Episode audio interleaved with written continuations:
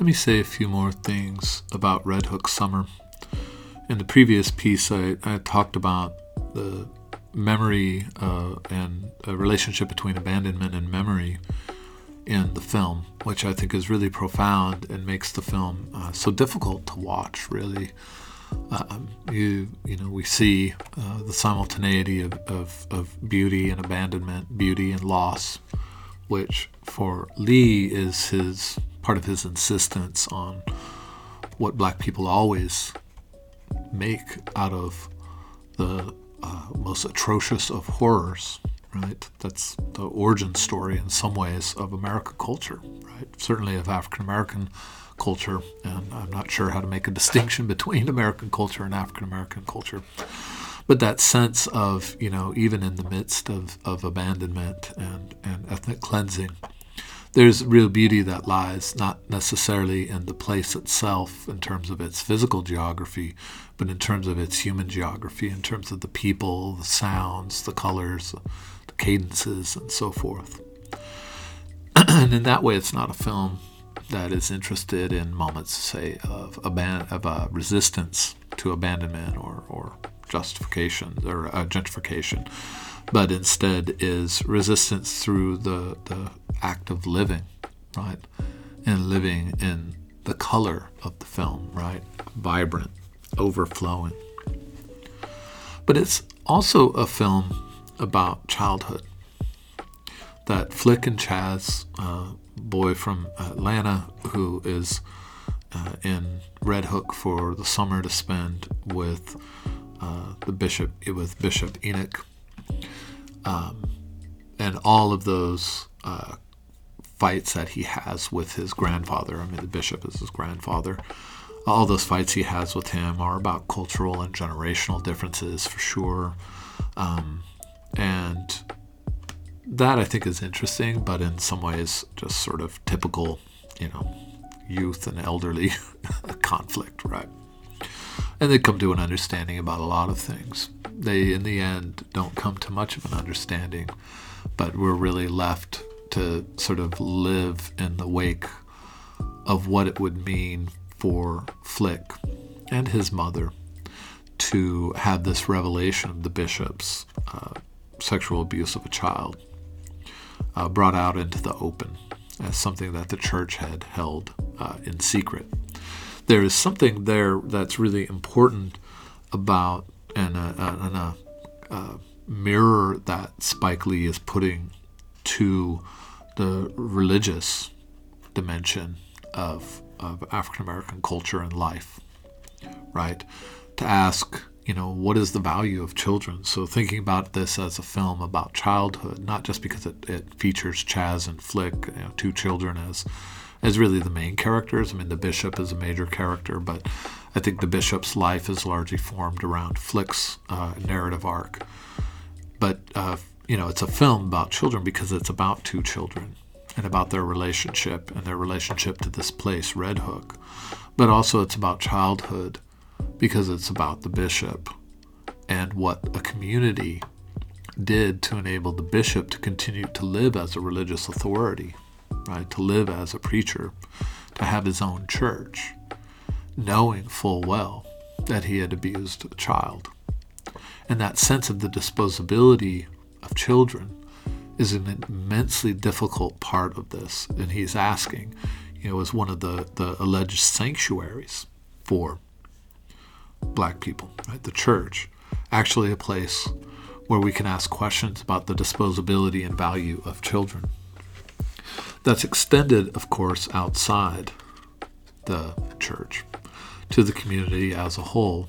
You know, part of Flick's naivete coming to the neighborhood is he doesn't understand the um, sort of power structure around uh, drug dealers in the neighborhood, and they're petty. You know, they're not, not particularly uh, portrayed as uh, sociopaths or anything like that, but they're just kind of assholes who are ruining the neighborhood, right? And uh, carved out their own space. They intimidate everybody, and um, at one point they take Flick's iPad, and it turns into its own, you know, subplot for you know 10 minutes of the film. But there's this sense in which even the neighborhood is unable to protect its children. the state is unable to protect the children. There's no sense in any way of there being um, there's no sense of there being any kind of state intervention. Right? I mentioned in the previous that there's no presence of the police. Um, I'm not saying that the police are somehow protectors of black neighborhoods. I think Spike Lee's films themselves have made it clear that that's never the case, and, and you know anybody who pays attention uh, to anything uh, in this country knows that. But I think it's important that the police don't even show up. There's a sense, again, of abandonment and children being abandoned to the to abandonment, right? And so abandoning children to abandonment then asks this really difficult question that we asked with Crooklyn, which is what is the status of childhood, right? What is the status of this thing called black childhood? Is it something that's a, a fantasy, right, and and not uh, a possibility in an anti-black world. I think that's certainly something Crooklyn is taking up. But I think in Red Hook Summer, there's the the more intimate question of, you know, where is the space inside or outside the home, right? Inside or outside the church for children to have childhood and it's hard to find in Red Hook Summer, but it's also there, right? And it's there in the relationships that the children, in particular Chaz, but also, um, you know, we get a sense of, of Flick as well, uh, the relationship children have to women in the film. And there's something really, uh, I mean, I could we could go on for a very long time talking about Chaz's mother Chaz's mother's attempt to protect Chaz because she knows what happened to her own her, to her sister, right? To her own uh, to the mother's uh, other daughter, older daughter, that she lost basically lost her child to the streets, right? Um, lost her to to you know drugs and alcohol, crime, and you know the question then is like how to protect Chaz, right? Church is one of those ways of trying to protect Chaz. Right? Chaz is already a victim of the environmental racism in the film, right? She has an asthmatic condition. But she's also a potential victim, like her sister, of the social economy and political economy of the neighborhood. And in that way, one of, in that way, you know, Red Hook Summer touches back on this other theme of women's work, that women's work in Red Hook Summer, I think, really comes back to not just the domestic sphere as as as we saw in Mo Better Blues, where you know women's work there was the capacity to save Bleek, right, to give him an alternative uh, mode of relation to to indigo, right, to a woman, and also to create a domestic sphere in which his masculinity could have an alternative or, or just just different um, expressive life. That sort of domestic sphere is gone in Red Hook Summer in the sense that Spike Lee is no longer locating the domestic sphere in terms of the retreat to a brownstone, right? That's what you get in in in in uh, uh, Crooklyn, for sure, an apartment, um, or in Mo Better Blues in terms of, of, of uh, brownstone and a porch and a, uh, a, window and a stoop. There's, you know, instead of it being a sort of withdrawal from the world, the domestic sphere, inside of a, a physical home in which different possibilities are possible. Red Hook Summer is about the extension of the domestic sphere through women's work outside the home, that there's very little, if anything, that goes on inside the home in Red Hook Summer. Part of that is that it's summer, and so the children and the adults are outside. That's just a sort of environmental thing. It's hot, and so you want to be outside in the shade rather than inside without a breeze or, you know, with this stale, you know, stagnant hot air. That, I mean, but at the same time, Lee takes a decision, makes the decision in the film to have it inside rather than, uh, or sorry, outside the home rather than inside the home, right? It being the relationships between adults and children, between the mother and her daughter. And you see then also the way the work of of of the mother, right? And so the work of women in this neighborhood extends to all the women, right? The women in the church and the women who are in the, you know, in the stairwells or in the on the porches or or in the, the any of the public spaces outside the home. That what we see are, are women there as witnesses, right? They can't stop anything and they're not making anything happen, but they are certainly there to um, they're there to to bear witness to the vulnerability of children, and in their bearing witness, perhaps offer a semblance of safety, a semblance of hope and protection. Now, how what that means in a space of total abandonment is revealed in Red Hook Summer to actually be quite sad, right? That there's almost nothing that the women can do. And uh, except to bear witness and except to be a sort of last sort of uh, last line of I don't want to call it defense, but a last line of of possible protection of the childhood of children, while knowing at the same time that this is is is a gesture or an effort that's fated to fail without question.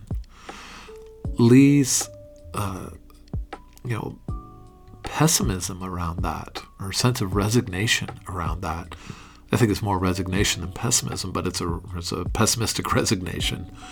Is uh, really effectively communicated in the film. And so one of the things that we talk about in class sometimes is that not it's not just that the children put in these sort of mediocre performances as as Flick and Chaz, but that even the adult women have really uneven performances across the film. That A lot of you know they're not famous actors, you know. And So so you know Spike Lee again is giving these opportunities and creating these spaces for up and coming or non-professional actors to play an important role. But I think that the role that they play in the kind of flatness of the women in Red Hook Summer is intentional. And it has to be that way because part of what Red Hook Summer is arguing around the question of childhood is that women ha- this women's work has been to protect the child, to protect childhood, to make it possible for black child to be a phrase or black childhood to be a phrase that makes sense. But they're exhausted. They've sustained too many losses. And at this point, they're just hanging in there. It's a moment where the bishop uh, and and uh, Chaz's mother they take them and they the kids go out on a on a canoe on the river, and it's an amazing scene. It's it's just very um, I find it very sweet and sentimental. And uh, uh, Flick and Chaz don't like it, but the adults love watching them do it. And you know, there's this sense, I, I think the mother said something like, you know, I always wanted to do this or always meant to do this. There's just this sense of like what was wanted and what was meant to be done.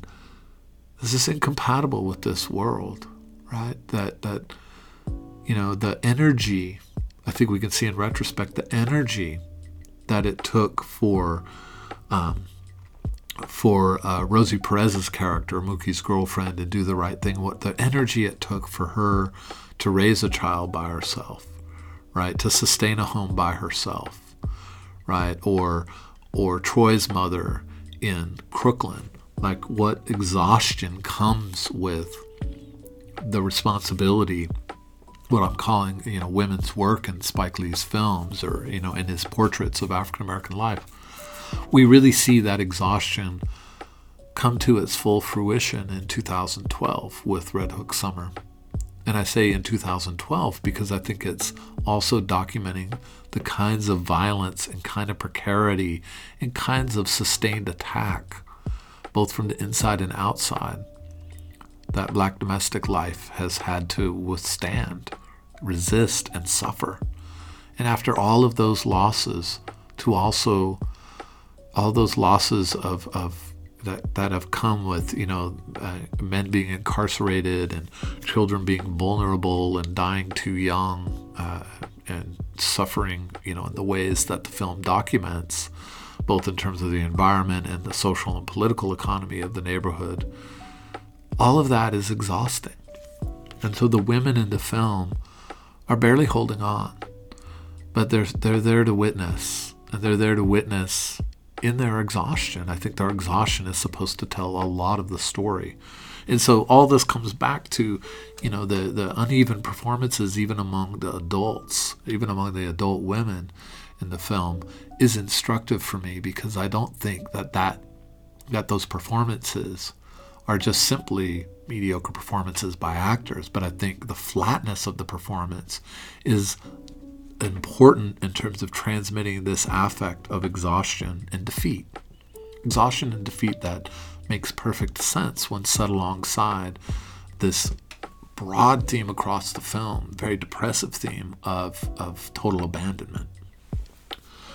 And so, as the film exits, I think that this really um, has, uh, you know, as the film concludes, it really has its its best expression. I think it's one of the one of my favorite closings to a Spike Lee film. I think his his film his the conclusion to his films are always fantastic. I think it's where he really excels as a filmmaker. He knows how to put a cap on on a project. And in Red Hook Summer, I think it's actually the most important part of the film because it helps us see um, the mood of the film right? Which is this simultaneity of, of exhaustion, abandon, uh, exhaustion, uh, and and despair and resignation, but also immense beauty, right?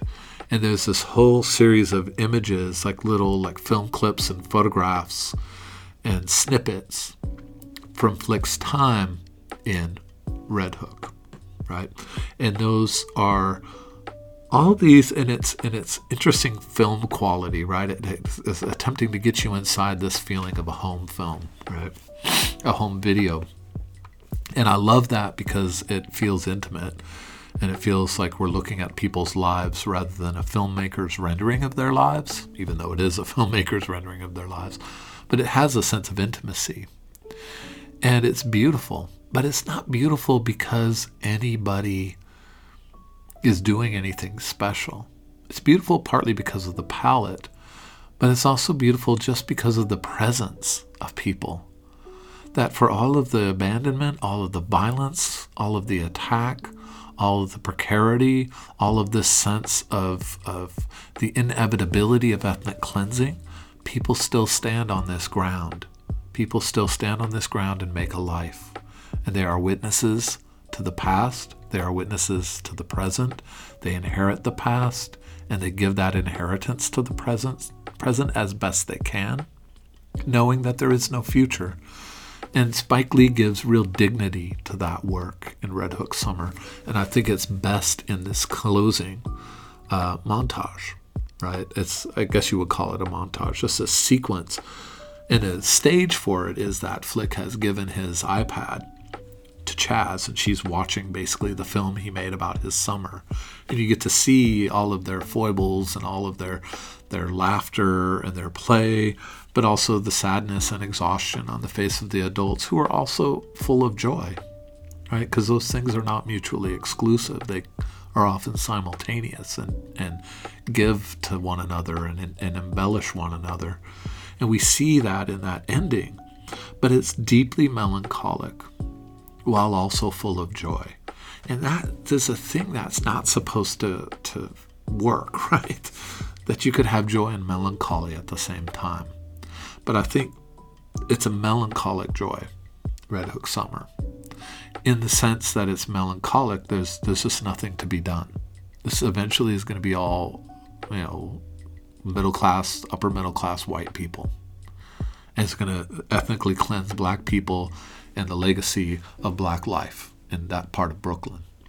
That sense of resignation, that sense of, of melancholy, a sadness that won't go away and can't be reconciled, is absolutely the mood of the film, but it is also visually and existentially in terms of our place inside the existence, like the very lives of these people. Their like existential struggle and effort and, and what meaning they make out of their lives. That's all there. too, and that's full of joy. That's full of smiles. That's full of, of love and affection and connection. In thinking about memory, the sequence of memory that concludes the film is for me Spike Lee's most profound and most visceral interrogation of that simultaneity of melancholy and joy. Melancholy and joy aren't supposed to fit together. Melancholy is supposed to cancel out joy. But they live simultaneously in this moment because part of, again, women's work in Spike Lee's films. And in the more portraiture, I think he's trying to say women's work in black communities, African American communities at least. Part of women's work is to both keep that melancholy affect alive, but have it infused with joy, right? And that witnessing, as women do in the film, the way they stand and they watch and they see and they try. They try knowing it will fail, but they try. And that trying and that effort and that pleasure and that joy that sits alongside of melancholy is part of the decimation of the people in the film but it's also Spike Lee's reminder that for all of the abjection that an anti black world makes for black life, that the black people in that black life also infuse that life with joy. Putting those things together visually, narratively, and affectively is for me the real artistry of Red Hook Summer. Whatever we can say about its performances, its writing, its uneven pacing, its narrative arc that's sort of I think, not quite uh, attuned to itself. Whatever we say about those formal structures of the film, in the end, for me, it is an accomplishment at the level of artistry because it makes us sit viscerally between melancholy and joy and understand that that's what it is to live in a space of abandonment.